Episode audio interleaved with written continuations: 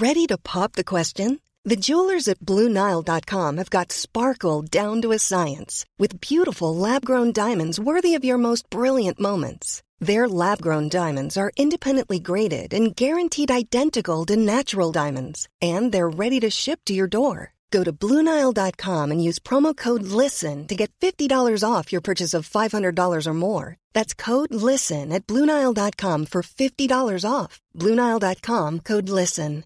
Everyone knows therapy is great for solving problems, but getting therapy has its own problems too, like finding the right therapist, fitting into their schedule, and of course, the cost. Well, BetterHelp can solve those problems.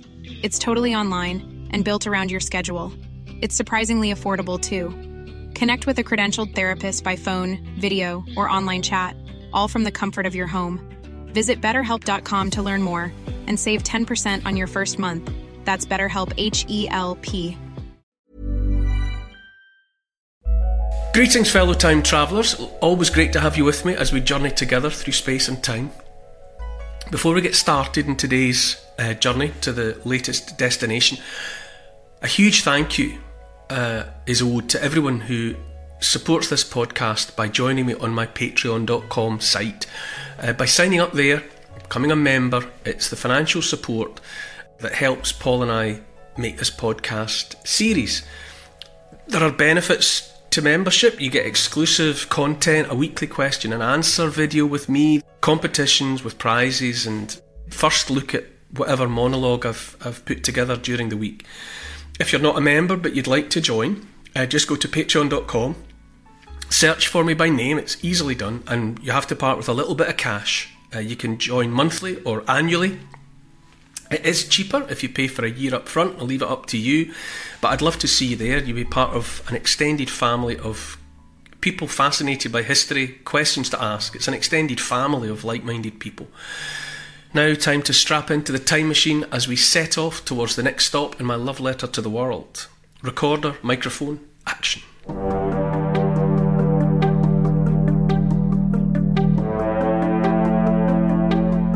The Dark Chamber. The camera obscura. This strange magic may have been known and exploited even by our Paleolithic ancestors. Aristotle, Ibn al-Haytham, Leonardo da Vinci, all in their own way explored the mysteries and workings of that strange magic. In the nineteenth century, the first ghostly images start to appear, and the term photography is coined. And with this new power, we are confronted, for the first time, by our very nature and its consequences, like never before. Endeavouring to understand history in hopes of illuminating the future, I'm Neil Oliver, and this is my love letter to the world. Morning, Neil. Last week, we travelled back in time to eighteen thirty-six to meet the most dangerous man in Britain. Where are we this week? Hello again, Paul, and all of you fellow time travellers. Well, this week our journey is taking us to France in the early nineteenth century as science and invention are ramping up and pushing the boundaries of human understanding. It's eighteen thirty-nine and we're with the inventor Louis Daguerre, who is taking the first photograph of human beings. We're en France. We're in Paris, I suppose. This is a story, this is a, a love letter that, as I stumbled upon it really, and as I started to write it, I knew there was something important that I was almost fumbling for in the mist. And then it, well, it came into focus, so to speak. And I knew, I sort of, it sort of validated, I had known without knowing why there was something important about Uh, the discovery of photography. If France is the where, the who is Louis Daguerre. And anyone who's a bit interested in photography and the beginnings thereof, the daguerreotype is the name given, as a catch-all given to the earliest photographs.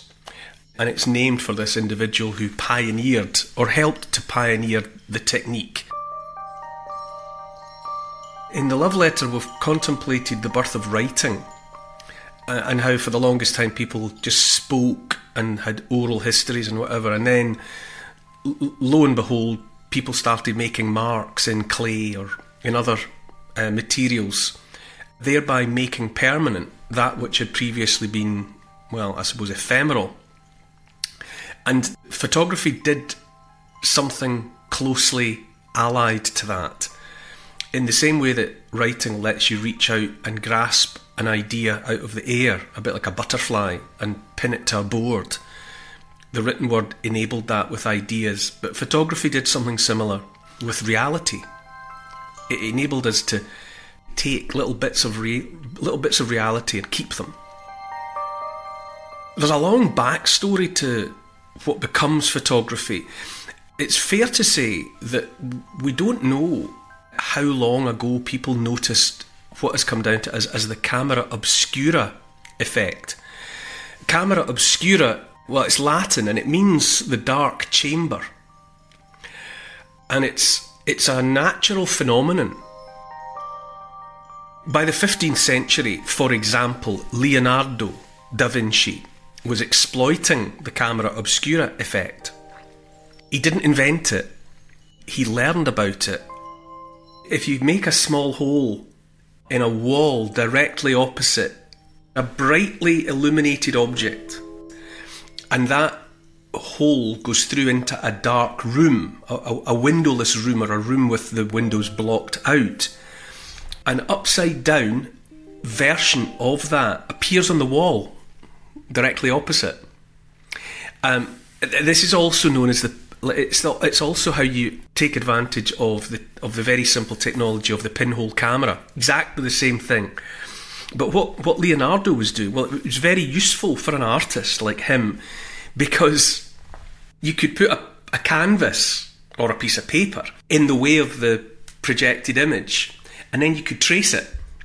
So if, if he was interested in the, you know, the brightly illuminated frontage of a beautiful building, it would project through a little hole in a wall, appear on the on, on a wall inside the dark chamber, and he could trace it, copy it, and you know, and and, the, and thereby, you know, take advantage of of a, of a simple and accurate way to render an image. But as I say, Leonardo did not invent the technique. Ancient Greeks, including Aristotle, had written about it, you know, thousands of years before. A tenth century Arabian physicist called Ibn al-Haytham, his name was rendered into Alhazen in Europe, and he had written about it, this exactly the same principle. And we know that Leonardo was aware of the writings of Alhazen. So let's say he possibly got it from him. And we've also, in the Love Letter to the World, we've remembered the Paleolithic cave art from thirty thousand years ago, where people were down in the darkness. And it's it's been suggested by some audacious scholars that in some circumstances it may have been the case that those ancient artists exploited some vestige of the same technique.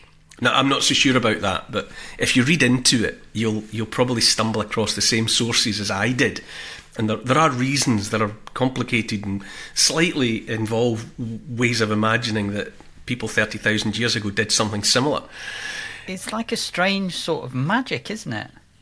It absolutely is. If anyone's ever... When I, I grew up in Dumfries, and there was a, a camera obscura in Dumfries, it was in what had been a windmill. The sails were long gone, but in this tall tower of a building, there was a bit of apparatus exploited whereby there was a, a, a mirror in the ceiling that could be manipulated with ropes, and it reflected down onto a shallow white dish. The image from outside was projected and you could see the outside. You stand in the darkness and you could see the countries, and, and, they, and they could spin the mirror and you could look three hundred sixty degrees. And there's a camera obscura in Edinburgh, right at the top of the Royal Mile, just before you go into the castle on the right-hand side. There's a camera obscura there, does exactly the same thing. And even twenty-first century people, you can't help but be mesmerised by the effect.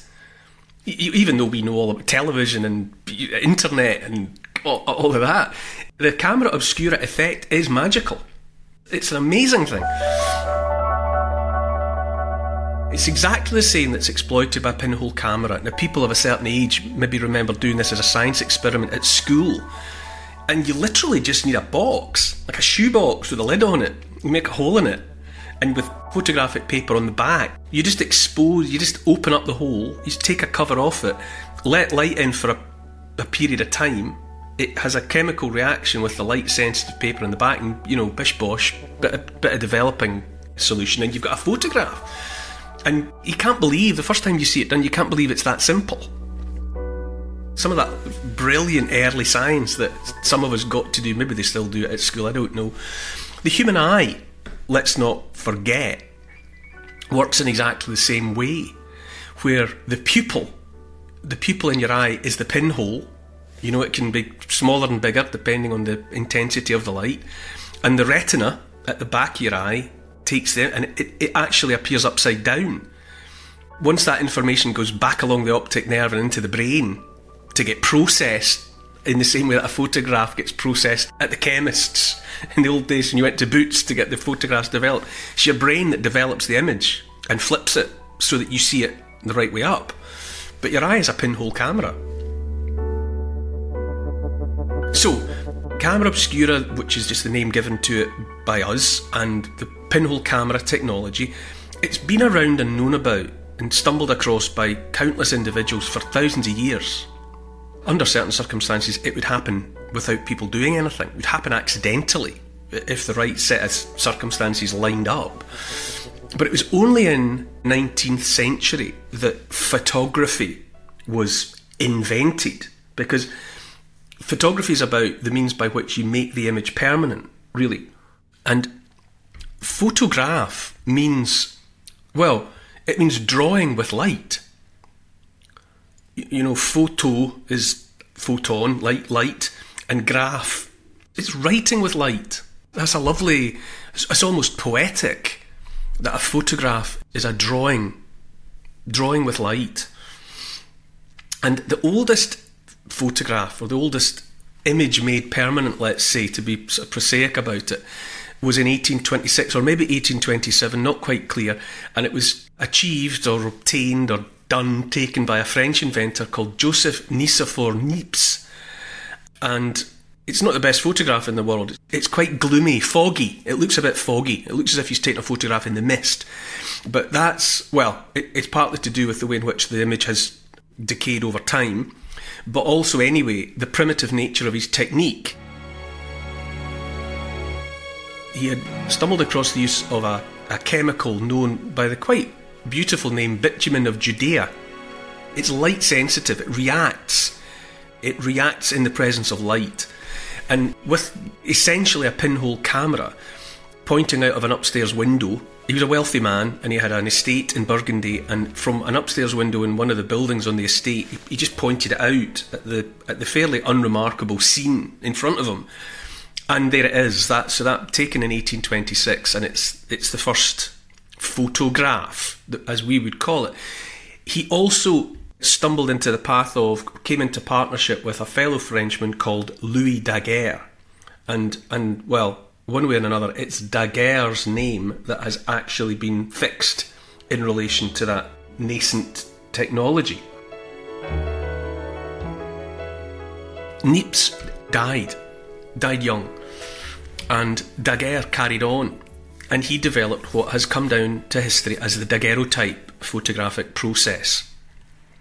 And when it comes to, say, the moment that we're focusing on in the Love Letter to the World this time, it happens in eighteen thirty-nine, so a few years after Niépce's first image. And Daguerre took himself to the Place de la République in Paris, and he was facing south towards the Boulevard du Temple, and he had his camera set up and he took a covering off the lens, and the rest is history. And the, the image that he created that day in eighteen thirty-nine, you'd know it was Paris. You can tell by the architecture. But what would be an otherwise flat, I suppose, or unemotive work, it's the presence down in the left-hand corner of the image of two people. The first people to have their photograph taken, inadvertently. It's a shoe shine boy and his customer. So it's, it's somebody shining shoes for a coin, and whatever individual man had stopped to have his shoes shined.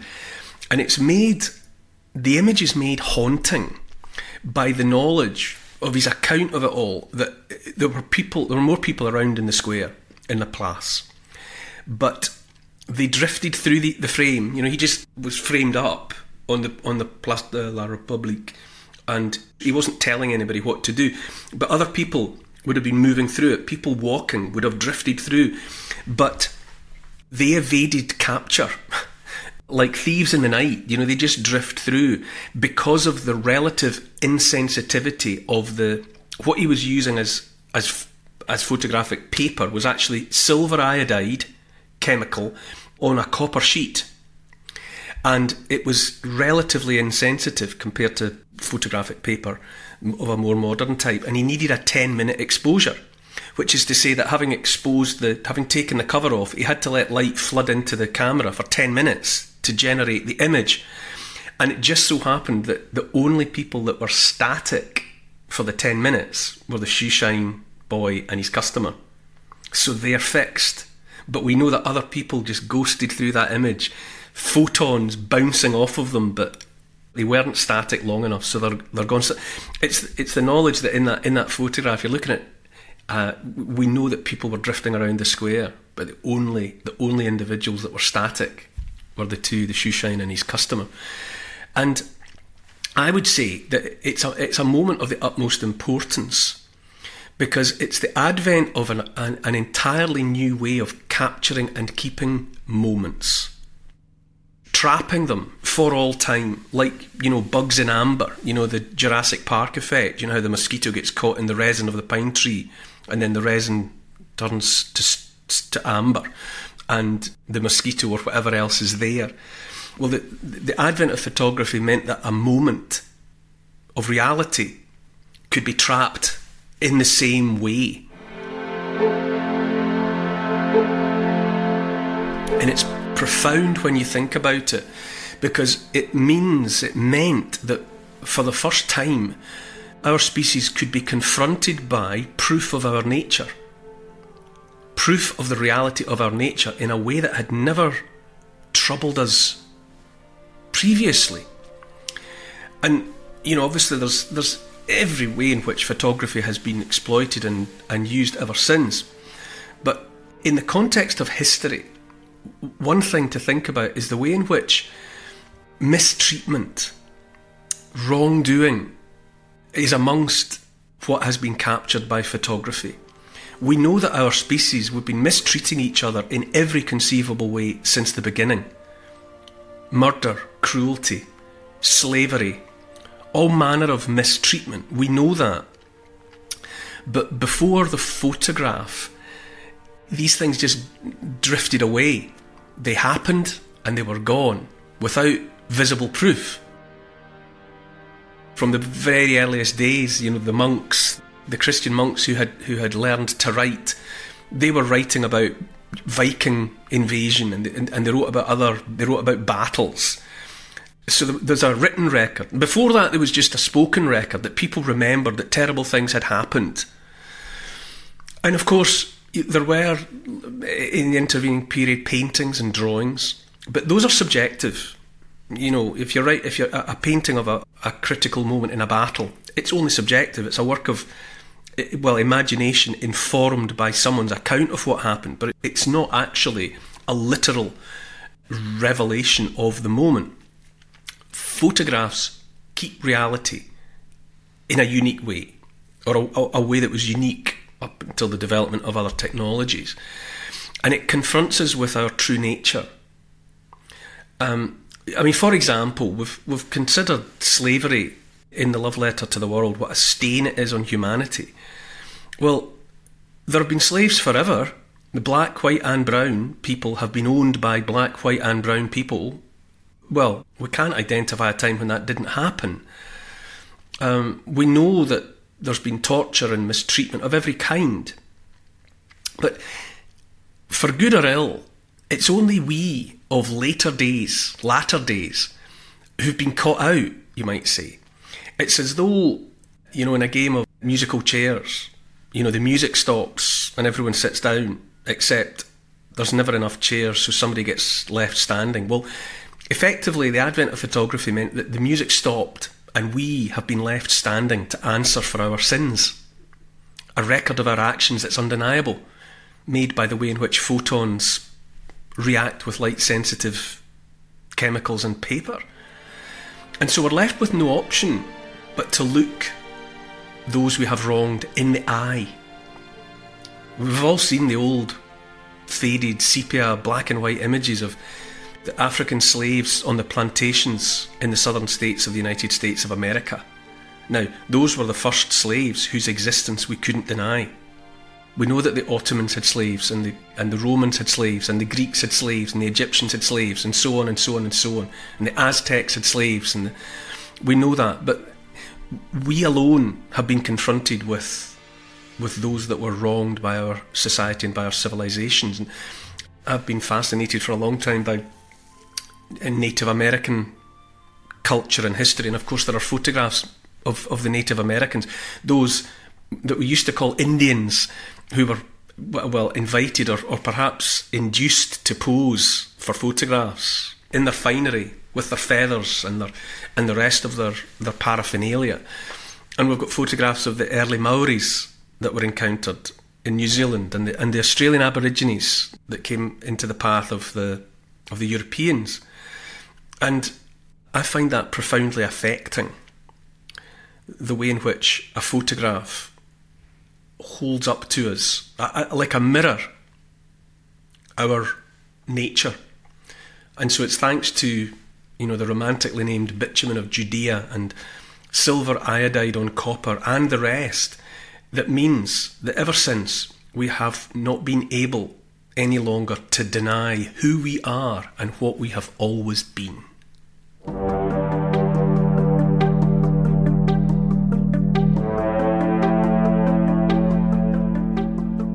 An ominous spectre is haunting Europe, right across the continent from Paris to Milan, Budapest and Berlin. Voices are ringing out for change. In eighteen forty-eight, a portentous document that strikes fear into the hearts of Europe's ruling classes is published, anonymously, composed in German, printed in London, and just twenty-three pages long. It calls for the proletariat to rise up, overthrow their oppressors, and bring about worldwide revolution. Next time in my love letter to the world. To help support this podcast and get access to new and exclusive history and comment podcasts every week, sign up to my Neil Oliver Patreon site, why don't you? Be great to see you there. I have a new website address, an easy one for this complicated time of ours. It's neil oliver dot com. Check out my shop for series, merchandise, t-shirts, mugs, hoodies and all the rest. My Instagram account with interesting daily updates is called Neil Oliver Love Letter. My YouTube channel is simply called The Neil Oliver Channel, and it features new films every week. And to help build this podcast, tell your friends about it, get them listening, and write a review to convince the online crowd that they really ought to join us. For further reading about these moments in time, you could try my book. It's called The Story of the World in one hundred moments, and it's published by Transworld. Neil Oliver's Love Letter to the World is produced by Paul Ratcliffe and Neil Oliver for Catnip Incorporated. Music's composed by Milo McKinnon. Social media and YouTube producer is Oscar C F R. Additional research is by Evie, Lucy and Archie and Teddy. The finance is by Catherine and Trudy. Post-production is by Squared Studios. And the graphics? Well, they're by Paul Plowman. Thanks for listening. This has been a Catnip Incorporated. Podcasts production.